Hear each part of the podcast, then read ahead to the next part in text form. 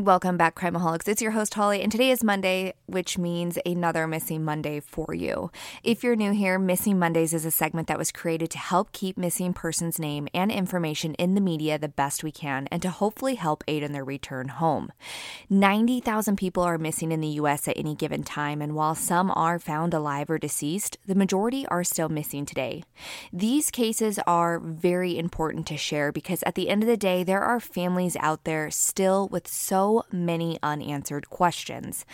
Unfortunately, with a lot of these Monday cases that we cover, some of the information can be extremely limited. Today's case is one of those cases, but if you've been following us for a while now, you know that no matter how little the information is, it's still extremely important to us here at Crimeaholics to share their name and their stories. Today's Missing Mondays case has a lot of mystery surrounding it, and you'll find out why soon. Today's episode is on the disappearance of Sophia McKenna. But before we get into the episode, I do want to do a brief update on one of the previous cases that I have covered here on the podcast. And that was of the death of Brittany Uylacki, who was murdered by someone who she viewed as one of her closest friends and someone she felt like was a brother. His name was Bryce Dickey. Bryce Dickey has finally been found guilty of first degree murder and the sexual assault with a deadly weapon of Gabrielle Brittany Uylacki. The jury sentenced Bryce Dickey 20 years to life in prison for that first degree murder charge. And the sentencing for the sexual assault with a deadly weapon will be coming from the court at a later date. I just wanted to give that brief update. If you've been following along with her case in the media, you probably already saw it.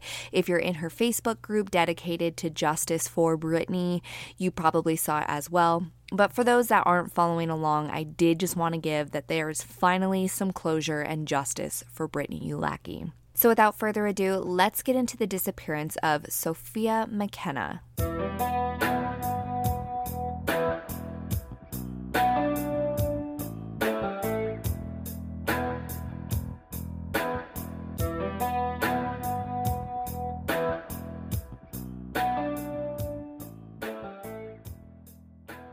Sophia Michelle McKenna was born on July 3, 1996, and was raised in North Stonington, Connecticut, along with her two siblings.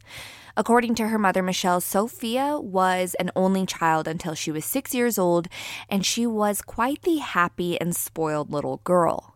When her younger siblings came along, she was close to them and loved them very much. But as Sophia got older, her happy go lucky little girl personality drifted away. Sophia took the news of her parents' divorce extremely hard, and while in high school, she was diagnosed with bipolar depression. In an interview with Missing on Long Island, Michelle speaks about how Sophia started having reckless behaviors and did experiment with drugs like many people do in life. I think we can all relate on poor choices we've made as teens and young adults that were classified as reckless, and we've all just been there. Sophia also had a boyfriend named Austin, and that relationship was kind of an unhealthy one. According to her mother, Austin began using steroids, and with Sophia's bipolar, it was a toxic mix, and they would often become physical with each other. At some point in their relationship, Austin began seeing someone else, which naturally upset Sophia. And as I said, their relationship was toxic, and often in toxic relationships, toxic games can be played. Sophia was set to meet up with Austin, and instead she told her mother that she was going to go out with another guy to spite Austin. When Austin heard that Sophia was with another man, he rushed over to her apartment and began banging on the door, screaming to be let inside. When Sophia refused, he tried to kick the door down and was threatening to kill her. In the police report, it stated that Austin had said, quote, I'll effing slit your throat, end quote. Many believe that had Austin gotten into the apartment that night, he would have killed Sophia because he was just that upset. Now, this incident occurred just a few weeks before Sophia would actually go missing. After this incident, Sophia started hanging out with a young man by the name of Spencer Mugford, who was originally from Florida but was attending the University of Connecticut Avery Point campus in Groton. Sophia and Spencer had met while working at the Red Door Salon and Spa and became quick friends. Eventually, their friendship blossomed into a relationship, and the two dated for a brief time before the relationship ended. But their breakup wasn't a bitter one, and when they decided to end the relationship, they agreed that they wanted to still maintain their friendship, and they did so successfully. Growing up in Florida, Spencer spent a lot of time on the water, and shortly before Sophia went missing, he began working on a fishing charter in Connecticut where he would take people out on the water for fishing trips. In an interview with Sophia's mother, Michelle, she recalls how Sophia and Spencer often were up to mischief together, and it often involved alcohol. The two of them really enjoyed drinking, and it also seemed like this was something that Sophia did to help herself feel better about her life. In the early morning hours of April 27, 2018, Sophia and Spencer were hanging out and decided to make a spontaneous trip out to the new London Ledge Lighthouse that was located off the coast of Groton, Connecticut. Before heading out to the lighthouse, Sophia parked her car at the UConn Avery Point campus. Spencer and Sophia then took one of the university's sailboats without a mast and paddled their way to the New London Ledge Lighthouse. This is documented through a Snapchat video that Sophia took on Spencer's phone.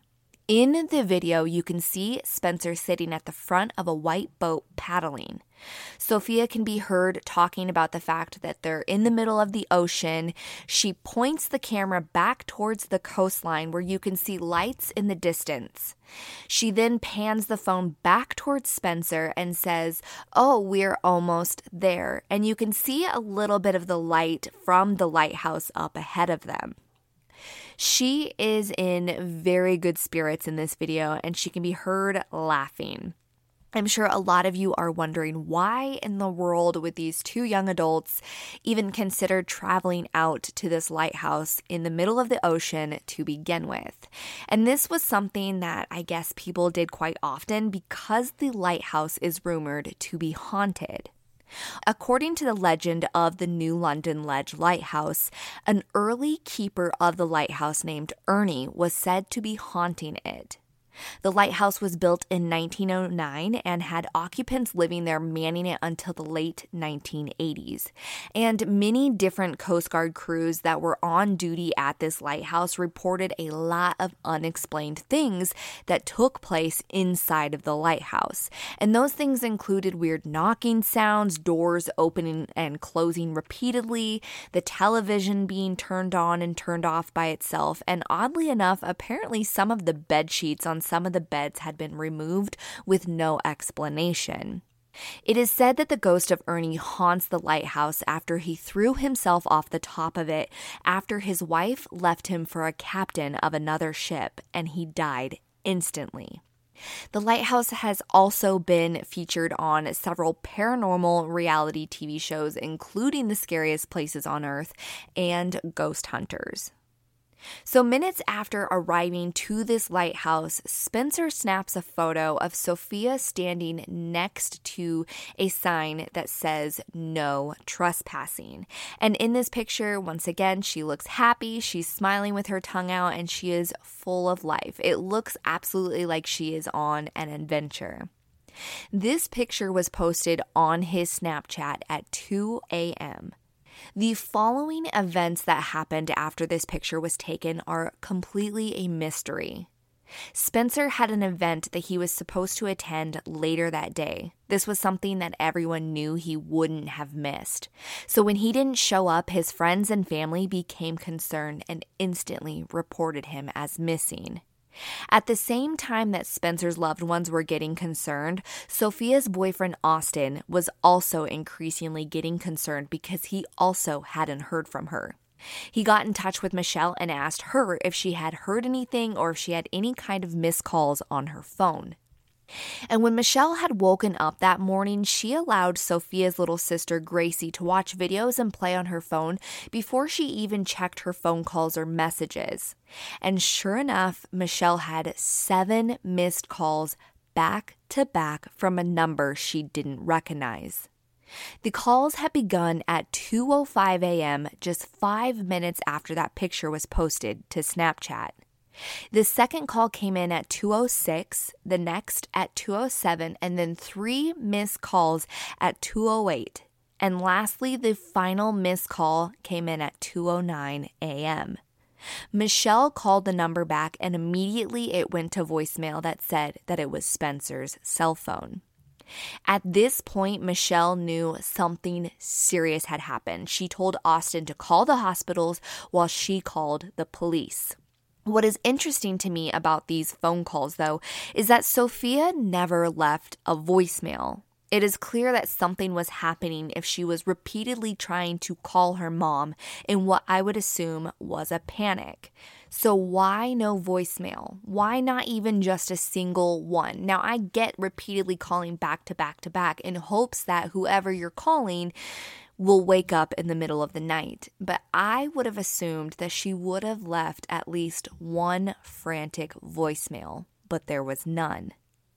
Both Austin and Michelle were extremely concerned about Sophia. Austin was aware that she was hanging out with Spencer that night as he told her that it was okay for them to go out together. He knew that they had gone out on the water, and Michelle knew that Sophia had said that she was going to go fishing. So I think the possibility of something terrible happening on the water sank in fast for both Michelle and Austin. Not to mention, nobody had heard from Spencer either. The Coast Guard was called out to begin searching for both Spencer and Sophia around 6 p.m. that evening. Due to harsh weather conditions that day, the Coast Guard requested that civilian searches of the water were put on hold. But that didn't stop friends and family of the two from going and doing ground searches. And this is when they located Sophia's car parked at the campus and found that her cell phone was still inside, which is why she had used Spencer's phone to make those phone calls. At 6:30 p.m. that night of May 27th, the shirt that Spencer had been wearing in that Snapchat video of him paddling on the water was found tied to a cleat at the New London Ledge Lighthouse.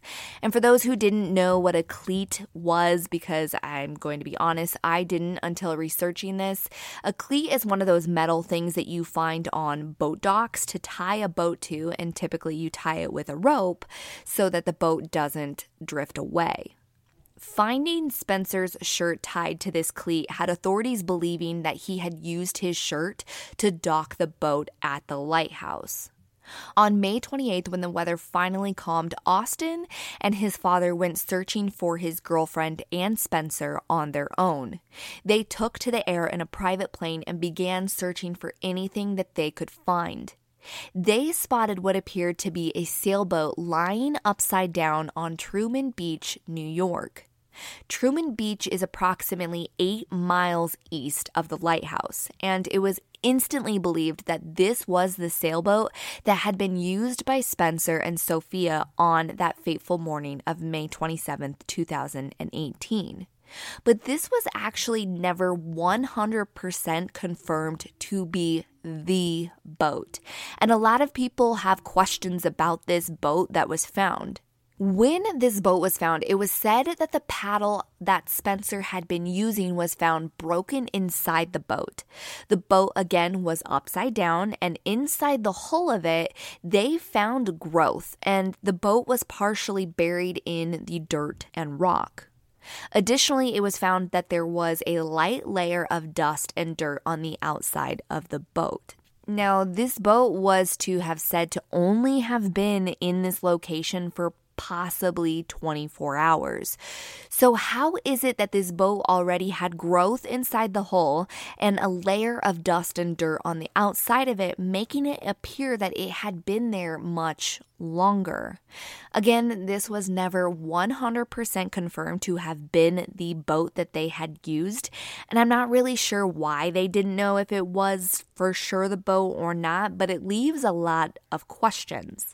On top of finding the growth and the dust, it was also reported that there was some unidentified fingerprints on the boat, but none of these prints were taken to be examined further.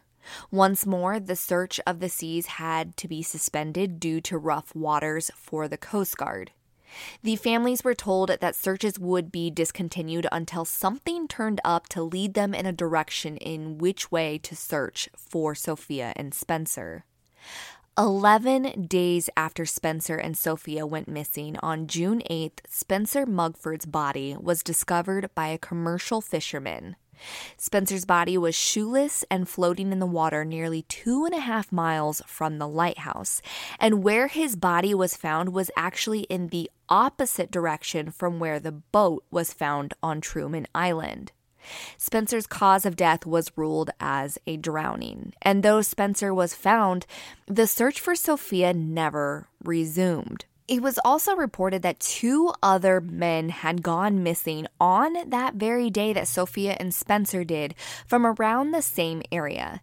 And I couldn't find what time exactly that they were reported missing, but it is said that both of their bodies eventually were found as well. So it's interesting that three individuals would be found in the water, yet Sophia has never turned up. Also, from my understanding, Spencer's cell phone records were never publicly released to show whether Sophia tried to call 911 on that night or call anyone else for help. Additionally, Spencer's cell phone has never been recovered, and it is believed that wherever Sophia is, she likely has his phone with her. The biggest question that lingers for many people is whether Sophia and Spencer had someone else with them that night or if they had been followed to the lighthouse. I feel that had they had a third person with them, they would have been present in that Snapchat video, so I do not believe that is what happened. But the question of maybe being followed to the lighthouse or even the idea of maybe someone already being at the lighthouse when they got there remains unanswered. And unfortunately, both the cameras at the UConn campus and at the lighthouse were reported to be decoy cameras and not actually working recording cameras. A Facebook group was created called Finding Sophia McKenna What Happened to Sophia. The purpose of this group was to have a place for people to come together who were friends and family or just people of the community following the case to discuss what happened to Sophia. They call the people within the group Sophia's Army. Her mother is very active within the group, posting pictures and memories of her daughter. It has now been four years as of just a few days ago that Sophia had gone missing, and her loved ones are still left wondering where she is and what happened to her. There are several theories out there about what happened to Sophia, and I'm going to briefly go over them. The first theory, and one that I don't really want to spend too much time talking about, is that something supernatural happened to Sophia and Spencer. They were visiting what is said to have been a haunted lighthouse, and some people who believe in that type of thing believe that this is a possibility. The next theory that you will see when searching this case is that Sophia's boyfriend Austin had something to do with the disappearance and assumed death of both of them. People like to focus on the fact that Michelle reported that Austin began using steroids and that the two of them had previously been violent towards each other. And perhaps uh, out of jealousy, he followed Sophia and Spencer to the lighthouse and did something.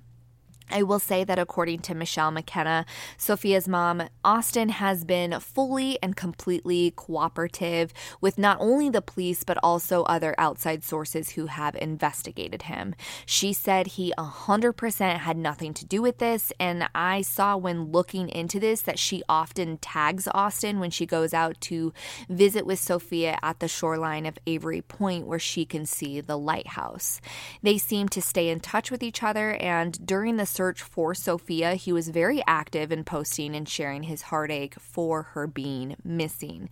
So, once more, even though they had a troubled past, I do not believe Austin is involved. Another theory is that Sophia also drowned and her body has just been trapped somehow, somewhere underwater. The main theory that you see on this case is that the boat somehow came loose, likely due to rocky waters, and Spencer saw that it was drifting away. And being the strong swimmer that he was, he jumped into the water to try and catch it. He likely gave Sophia his phone first so it wouldn't get wet, but given that it was just after 2 a.m., the water was likely very cold. People also believe that since Spencer had just paddled his way to the lighthouse, he was likely already fatigued. So, when trying to swim to the boat, he likely began to struggle and then eventually drowned. Sophia was waiting for Spencer to come back, and when he didn't, she began to panic, and that is when she started calling her mom for help. Many people question if she was worried about her friend, why had she not called 911 instead of her mom? But Sophia and Spencer had allegedly taken a boat from the campus without permission. They were also trespassing at the lighthouse, and perhaps alcohol and drugs were involved. She may have been worried about getting cops involved and then getting into trouble further. Both Spencer and Sophia had more recently been involved with some trouble, and they probably just didn't want to add to that. When her mother didn't answer, Sophia may have tried to jump into the water to help Spencer. But many people don't believe that that is a possibility because if she was going to jump into the water, she likely would have left Spencer's phone behind in a dry place, and Spencer's phone was never recovered at the lighthouse. So maybe she had slipped and fallen in while trying to search for him or reach for him, and she also drowned. Since this took place over Memorial Day weekend, some people also speculate that other boaters may have been near and heard Sophia screaming for Spencer and came to the lighthouse and took her themselves. Her family and loved ones want to hold out hope that Sophia is still alive. Her mother tells Missing on Long Island that she doesn't feel that Sophia is gone and talks about the possibility of maybe her being sex trafficked. She said that if Sophia has the opportunity to escape, she knows that she would and that her daughter is a fighter. Sophia McKenna was 21 years old at the time of her disappearance. She was 5'9 and 130 pounds. Sophia has dark brown hair and blue eyes. She has the words, Thy world is a lamp unto my feet and a light unto my path, tattooed on the side of her left foot. She also has the phrase searching for the thrill of it on her ankle and a crescent moon on the left side of her waist. She also has cherry blossoms and a butterfly on the back right shoulder and the zodiac sign for Cancer behind her ear. Sophia also has her ears pierced. If you or anyone you know has information on the whereabouts of Sophia McKenna, or if you know what happened on that night of May 27th, 2018, please call the Connecticut State Police at 860 848 6500. Make sure you are also a part of our private Facebook group. In there, we share all pictures and information pertaining to the cases that we cover, and we also encourage all of our members to share all things true crime. Be sure you also follow us on Instagram and on TikTok at crimeaholics.podcast. And if you wish to follow myself personally on Instagram, you can find me by searching Crimeaholic. Crimeaholics, that is all for this week's Missing Monday. Until next time, be aware and take care.